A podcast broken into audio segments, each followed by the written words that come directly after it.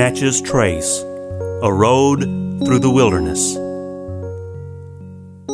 Today, on our journey up the Natchez Trace Parkway from Natchez, Mississippi to Nashville, Tennessee, we are stopping by an exhibit 17 miles south of Tupelo, Mississippi. It is called Hernando de Soto. De Soto was the Spanish explorer who came through this region from 1539 through 1541.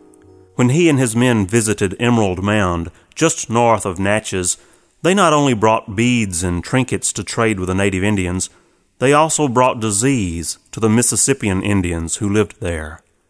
Disease that may have aided in the early demise of this highly advanced Indian culture.